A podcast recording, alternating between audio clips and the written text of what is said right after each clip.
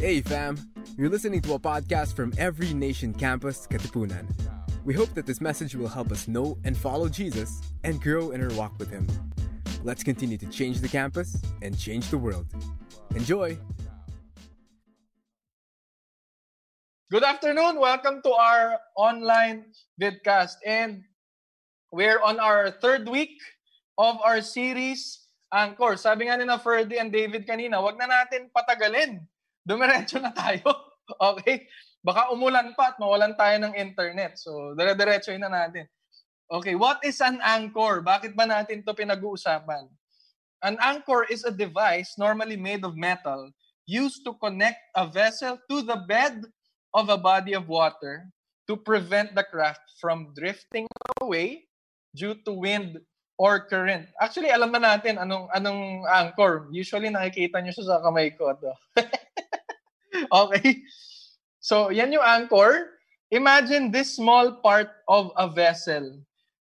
Pinaprevent niya yung vessel from drifting when strong winds blow or when the storm or the sea rages. Di ba? Very, very, very interesting uh, thing itong anchor. And I saw a te- technique sa pag-anchor, show ni Charles uh, ano sa screens nyo, ang tawag ay double anchor. Yan. Kung nakikita nyo, sana nakikita nyo. Hindi ko alam kung nakikita nyo.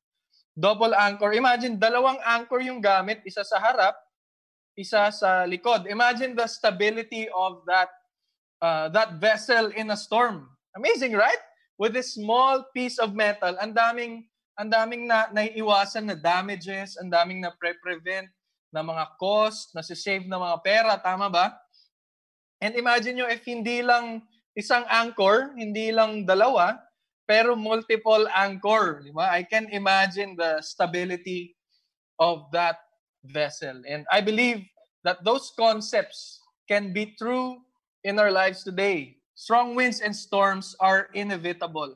Kasama niyan sa buhay. We need to accept that. God did not promise a storm-free life, but a storm-proof life. Alam na alam natin yan. And some of the things that can help us uh, be storm-proof are these anchors, these small parts of our lives that will hold us, that will keep us stable, and uh, that will keep us from drifting even in the midst of storms. Now, when you come to think of it, yung mga vessel, yung mga barko, yung mga ship, hindi sila nag install ng anchor pagka nagkakabagyo lang, di ba? May bagyo, maglagay tayo ng anchor, di ba? Meron na silang anchors bago pa yung bagyo. Prepared na prepared na sila. How much more to us? Hindi tayo maghihintay na magkabagyo bago mag-install or maglagay ng anchors. We need to be prepared. Meron na bago pa dumating yung storms, challenges, hardships. Now, the question is, ano ba tong mga anchors na to? Alin to mga small things in our lives that will help us be stable and secure in our faith in times of trouble. And that's why we have this series. Uh, the past two weeks, pinag-usapan natin yung first week, disciplines as preparation. So, you can check our YouTube kung di nyo pa napapanood yan. Yes, shameless plug, YouTube, meron tayo. Last week, Pastor Jeng preached about slowing down. Today, pag-uusapan natin kanina nga sa games pa, pinag-ano na, na natin, pinag-uusapan na natin, paying attention. The next three weeks, we'll be talking about uh, community, celebrating, yes, and serving. So, community, celebrating, serving. I don't want you to uh, miss that out. So now, paying attention, we will read from a very familiar verse. Uh, most of you alam na ito. So Let's go to Exodus 3, verse 1 to 10. Exodus 3 from 1, verses 1 to 10. So please open your apps, open your Bibles. Alam ko may mga Bibles kayo sa tabi nyo. So yung gagawin lang natin, we will read the whole verse. And then, after that, we will look into each verses. So gusto ko makuha nyo lang kung paano natin i-breakdown. Baka pwede nyo rin ma-apply sa uh, devotions or quiet times. So Exodus 3 verse 1 to 10. Now Moses was keeping the flock of his father-in-law Jethro, the priest of Midian, and he led his flock to the west side of the wilderness and came to Horeb, the mountain of God. And the angel of the Lord appeared to him in a flame of fire out of the midst of a bush. He looked, and behold, the bush was burning, yet it was not consumed. And Moses said, I will turn aside to this great sight, why the bush is not burned. When the Lord saw that he turned aside to see, God called to him out of the bush, Moses, Moses. And he said, Here I am. And he said, Do not come near. Take your sandals off your feet, for the place on which you are standing is holy ground. And he said, I am the God of your father, the God of Abraham, the God of Isaac, and the God of Jacob. Okay? And Moses hid his face, for he was afraid to look at God. Then the Lord said, I have surely seen the affliction of my people who are in Egypt, and I've heard their cry because of their taskmasters. I know their sufferings, and I have come down to deliver them out of the hand of the Egyptians and to bring them up out of that land to a good and broad land, in a land flowing with milk and honey, to the place of the Canaanites, the Hittites, the Amorites, the Perizzites, the Hivites, and the Jebusites. Daming sites. Verse 9 And now behold, the cry of the people of Israel has come to me. And I've also seen the oppression with which the Egyptians oppress them. Verse 10 Come, I will send you to Pharaoh that you may bring my people, the children of Israel, out of Egypt. Yeah, pagod ako kakabasa niyan. Haba, no? Alright. Context lang nitong, nitong verse na to, ng passage na binasa natin. So imagine, Israel was growing, was a growing population in Egypt. So nasa Egypt sila, was a growing uh, number of population. And there was a time that Egypt was threatened sa growing population nila. And dahil dyan, yung Egypt, they decided to kill every firstborn uh, son. Okay? Ngayon, uh, to make the long story short, na itakas nila si Moses, nilagay nila sa Nile River, and ang nangyari, eventually the daughter of the Pharaoh of Egypt, di ba, got him. And poof, it became Coco Crunch. Hindi, joke lang. Paglaki niya, isa siya sa mga naging royalties sa Egypt. Now imagine, royalty ka, ikaw yung nasa high position ka, habang nagpapatrol, uh, while patrolling, he saw one Egyptian beating up an Israelite. And ang ginawa niya, pinatay niya yung Egyptian. And now, uh, afraid na mauhuli siya, he fled into into Midian, leaving everything, the glory, the fame, the position, the comfort. And doon sa Midian, doon niya nakita yung wife niya. So, nagpakasal sila doon, nagmarry siya doon. Now, And in, in verse 1, makita natin, now Moses was keeping the flock of his father-in-law, Jethro, the priest of Midian. Moses was keeping the flock. Imagine yung ano nangyari, di ba? And then in the next verse, verse 2, and the angel of the Lord appeared to him in a flame of fire. Imagine, some scholars say Moses spent his first 40 years in Egypt, so syempre 40 years of power, prestige, and uh, fame and wealth. And then, second na 40 years niya, he lived in Midian. So nawala lahat. Kasama niya yung father-in-law niya. Now, if titignan natin, he was not supposed to be here. Dapat wala siya dito. He was royalty. He was in an unusual place. Diba? This is not a place of wealth. He did not even plan to be here. Hindi, hindi niya plinano. He was escaping from Egypt. Hindi lang yung place yung naging iba. No? He was also tending sheep. This is not a place of prestige and of power kung saan siya nanggaling. This is not a place of position. Imagine being here and doing this for 40 years. And maybe for some of you, baka kung kayo yon, iisipin nyo, this is not the right place for me own.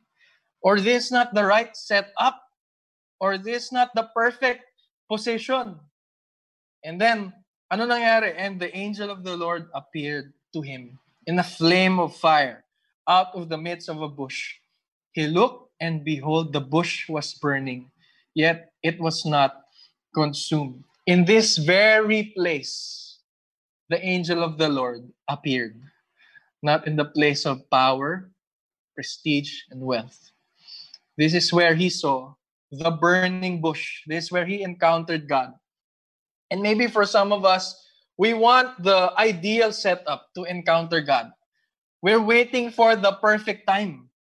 You feel like the place where you're in right now, it's it's not conducive for you to experience God.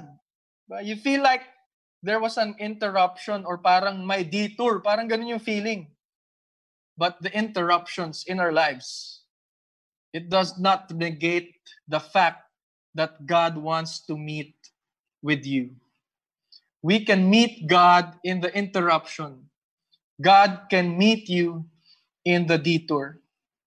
Sometimes the best time to encounter God is in the seemingly wrong place and the wrong time.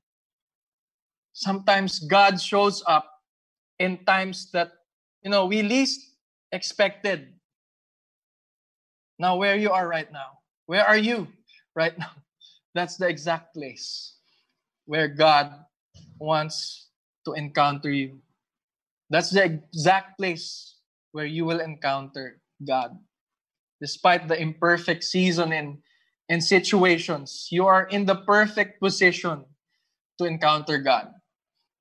Ulitin ko, despite the imperfect seasons and situations, you are in the perfect position to encounter God. This moment, ngayon, ngayon din, this moment can be your burning bush moment. Alam mo, minsan naisip natin, um, sino sa inyo makaka-agree dito, yung parang iniisip nyo minsan, alam mo, namimiss ko na yung youth service eh. Uh, ang galing nung uh, music team, di ba? Shout out sa music team natin. Ang galing nung galing nung worship, ang galing nung uh, ginagawa ni Lord doon. Feeling ko, kung may youth service ngayon, may encounter ko si God. Or for some of you, iniisip nyo, eh, bakit wala kasing conference kayo? Dapat na-encounter ko na si God. Diba? Sa akin, kailan kaya yung next? Or yung iba sa inyo, sana nakapag-vacation na lang ako. Sana uh, makapunta ako ng Boracay or ng uh, Baguio or Tagaytay para you know, maka-rest and uh, makapag-reflect, makapag-retreat. Sana na-encounter ko si Lord. Pero hindi ako makalabas. Or for some of you, iniisip nyo, man, ang hirap ng season ngayon. It's not the perfect time to experience God. But no. Kung hihintayin pa natin yun, kung doon tayo aasa, we'll miss the point. We'll miss out on God. You see, we don't need to wait for the perfect timing. We don't need another big thing. This is the moment where we can experience God. Kung nasan ka ngayon, kung anong pinagdadaanan mo, kung anong nasa labas mo, na, na pinagdadaanan ng bansa natin, this is the perfect moment where you can have your burning bush moment. What happened next in verse 3? And Moses said, I will turn aside to see this great sight, why the bush is not burned. Now, sino na sa inyo nakakita ng burning bush? Comment down below. I'll give you a prize. De, joke lang. Wala pa, di ba? Nightmare yan sa mga plantito o plantita natin. Nakakita ka ng plant na, na nasusunog, di ba? Nightmare yan for a shout out sa ating official plantita, Lori Manalo. Pag Pinoy yan, sunog, sunog. Pero si Moses, sabi niya, wow, this is amazing. I must see it. Diba? And Moses said, I will turn aside. To what? to see. In the Amplified Version, it says, I will turn away from the flock and see this great sight. He stopped whatever he was doing, tinigil niya lahat, and he then he paid attention to what was happening. Paying attention means to listen to, to watch, to consider something or someone very carefully. Turning away from what you're currently doing from what's happening around you and turning to what God is doing, to see what God is doing. You see, when we are filled with so many things, distracted with so many things, hindi tayo nakaka pay attention. But as one of the doctors na, na, na, na narinig ko, ang term niya, ah, infodemic. So much information that's you know getting in our in our atten that getting our attention.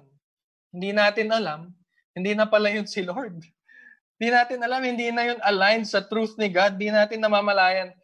It's creeping into our minds, to our hearts, to our souls. And that's that's dangerous. We need to turn away for a moment. Stop what we are doing silence every noise and see what God is doing. To hear what God is doing. Look at this, verse 4. Sobrang, ay, aralin nyo tong, ang gandang aralin nitong, ano na to, passage na to.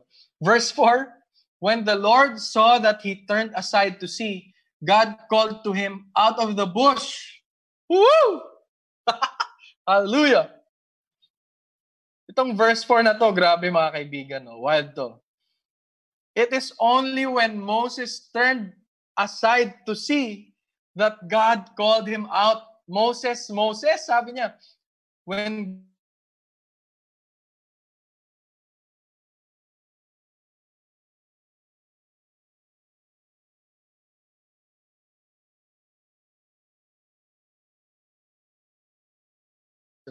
here I am. See my doubts, my unbelief. Keep looking and we can't seem to find find God or find Him.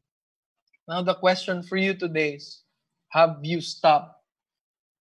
Have we turned aside and looked? Could it be that God is just waiting for us to stop? Or could it be that God has been calling us all along, but we're so busy living our lives apart from Him, living our own lives, doing the things that are not from God, fighting the battles that are we are not meant to fight.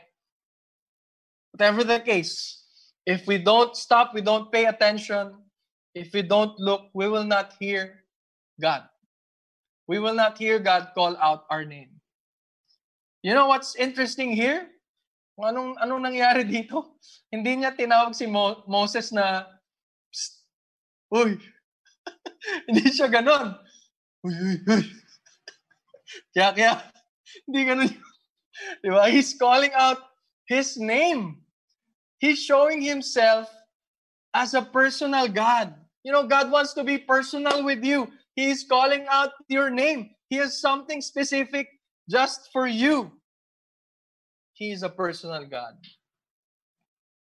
Verse 5 sabi niya, Then he said, Do not come near. Take your sandals off your feet, for the place on which you are standing is holy ground. Verse 6, And he said, I am the God of your father, the God of Abraham, the God of Isaac and Jacob. And Moses hid his face, for he was afraid to look at God. Why did God commanded Moses not to come near? Bakit? Bakit niya sinabi na take off your sandals? You see, ito yung ito yung custom nila in the ancient times. When you are entering uh, a temple or a house in reverence, you take off your sandals. 'Di ba? Minsan sa atin pag pumapasok tayo, 'di ba? Parang gusto natin respetuhin yung mga ano, yung mga may-ari ng bahay. Naalis natin yung sapatos natin, 'di ba? At sa kanila ganun. Why? Because ano nangyari? This normal ground this normal place became holy ground. Wala namang special. Walang special doon sa ground. Hindi yung ground yung special. It became holy ground because of the presence of the holy God. It became holy by the presence of God.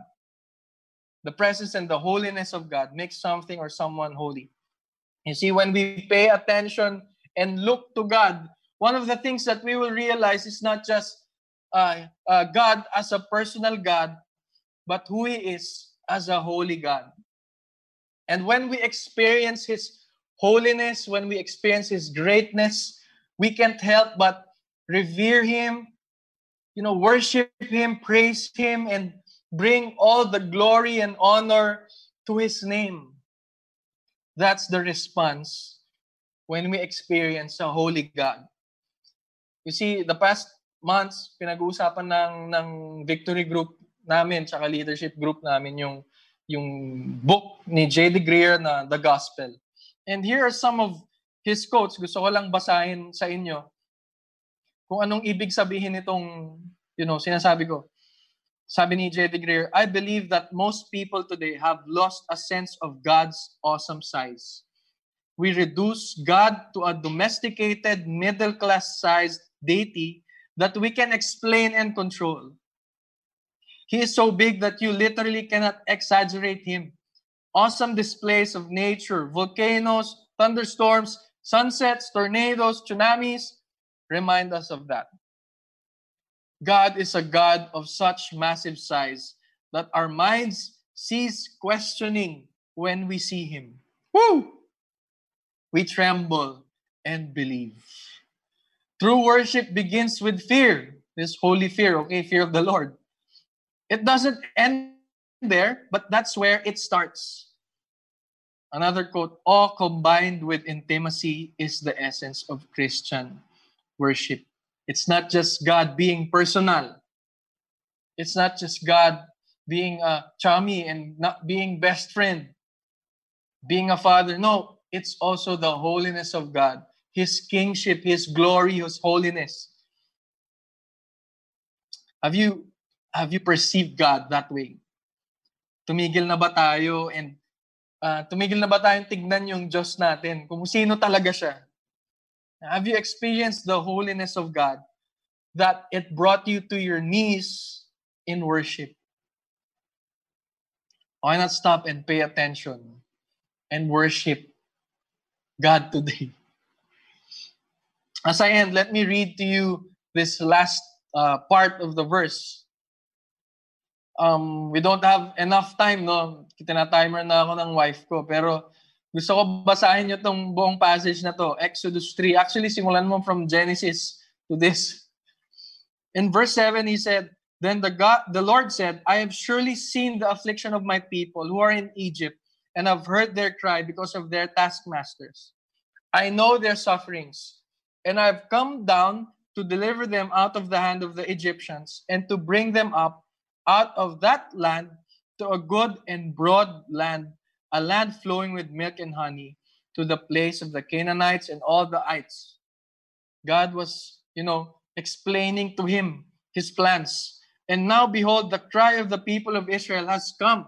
And I have also seen the oppression with which the Egyptians oppressed them. Verse 10, anong, anong sinabi niya? Nung na-encounter niya na si God, Moses, Moses, tinawag siya, Tapos na-experience niya yung holiness ni God, anong next na dumating?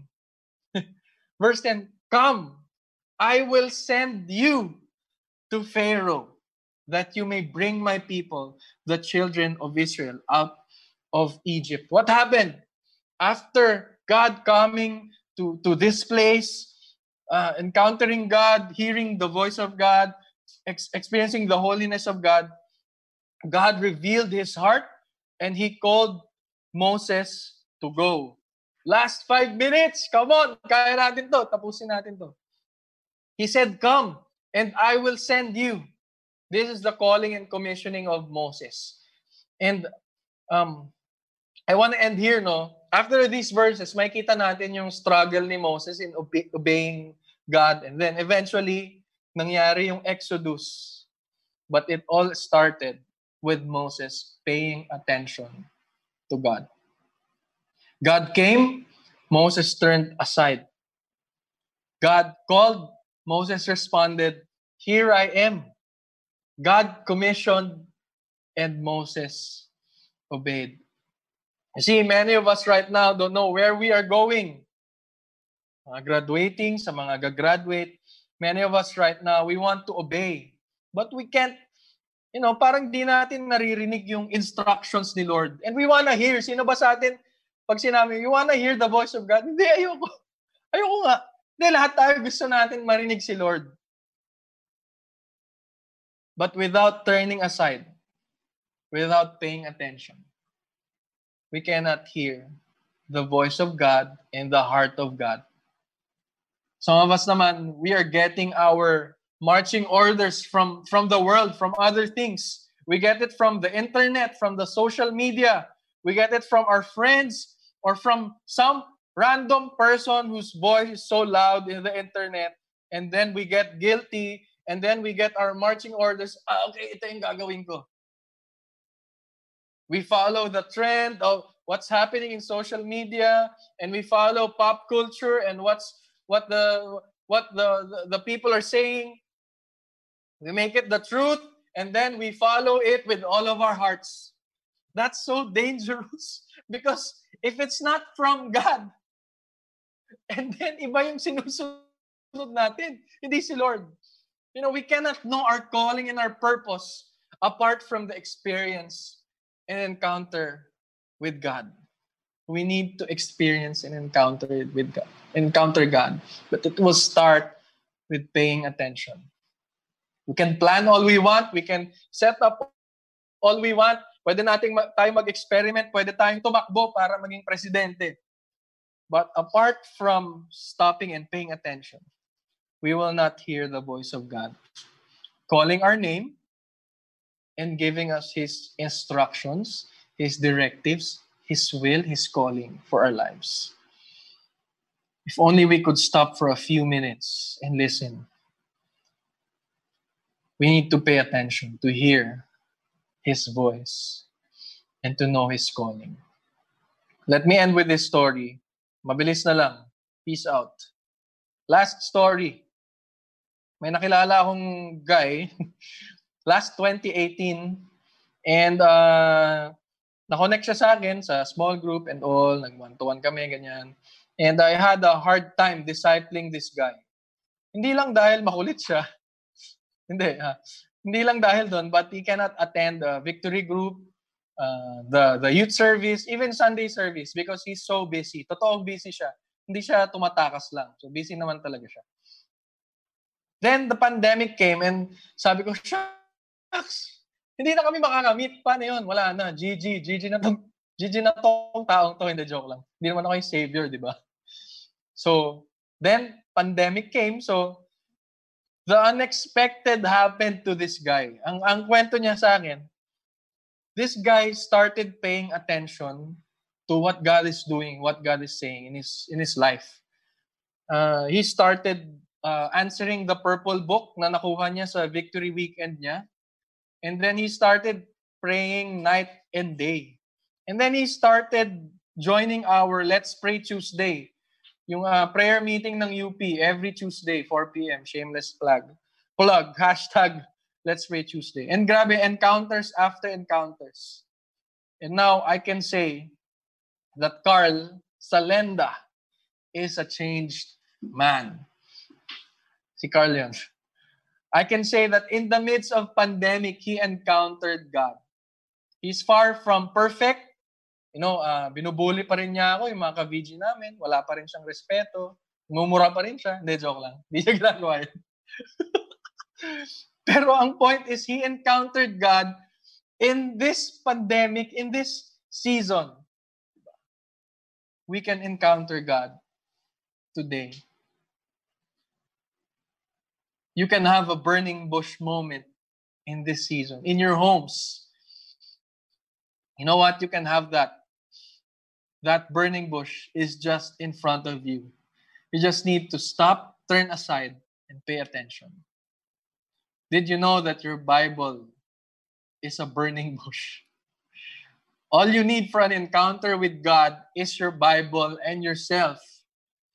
Pay attention to His Word, Imagine you have the chance to experience God every day. If only you could stop and pay attention.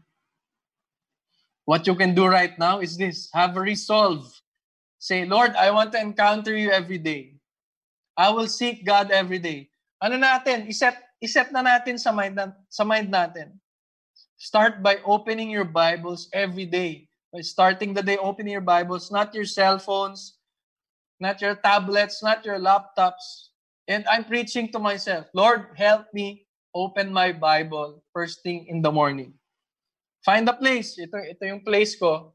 Kung gusto nyo makita, I have a place where I read. Set a time. Commit to it. Write your thoughts. Ito yung pinaka siguro gusto kong pwede nyo itry this season. You get a journal. You write your thoughts towards God. And you also write yung feeling mo, thoughts ni God towards you. And I can't wait for you to have that experience and revelation from God. You do it every day, and now, magiging na siyang discipline sa atin. Magiging na siyang anchors. I believe that you can hear God this season. We don't need another big thing. We don't need another youth service to encounter God. When you pay attention to Him, when you stop, you will hear His voice.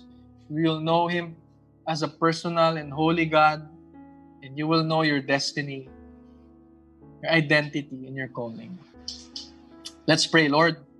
We thank you for today. Thank you for your word.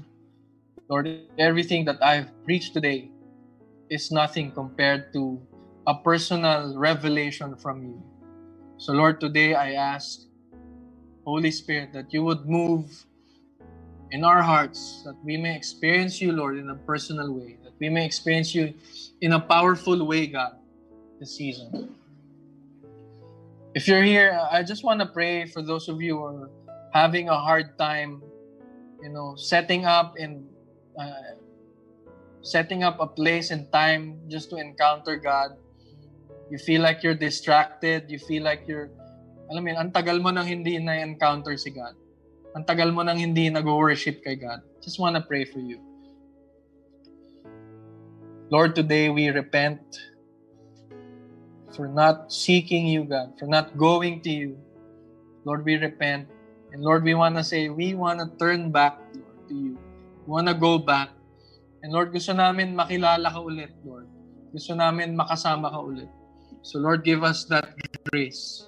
Lord, give us that grace to say no to temptation, to distractions, and help us, Lord, to seek you this season. Lord, may we have that discipline. And we know, God, as we do that, we will see our lives, Lord, um, we will see our lives being stable. We will see our lives being firm in our faith, not being moved, not being shaken, Lord, because we are encountering you every single day. We are hearing you every single day.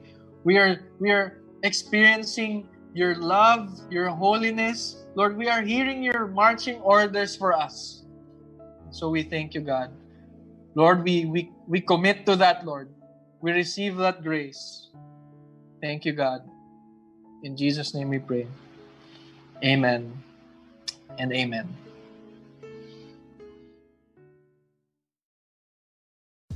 You just listened to a podcast from Every Nation Campus Katipunan.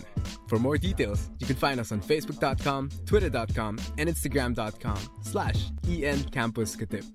Or just simply search in these websites Every Nation Campus Katipunan. We hope to see you there. Take care and God bless.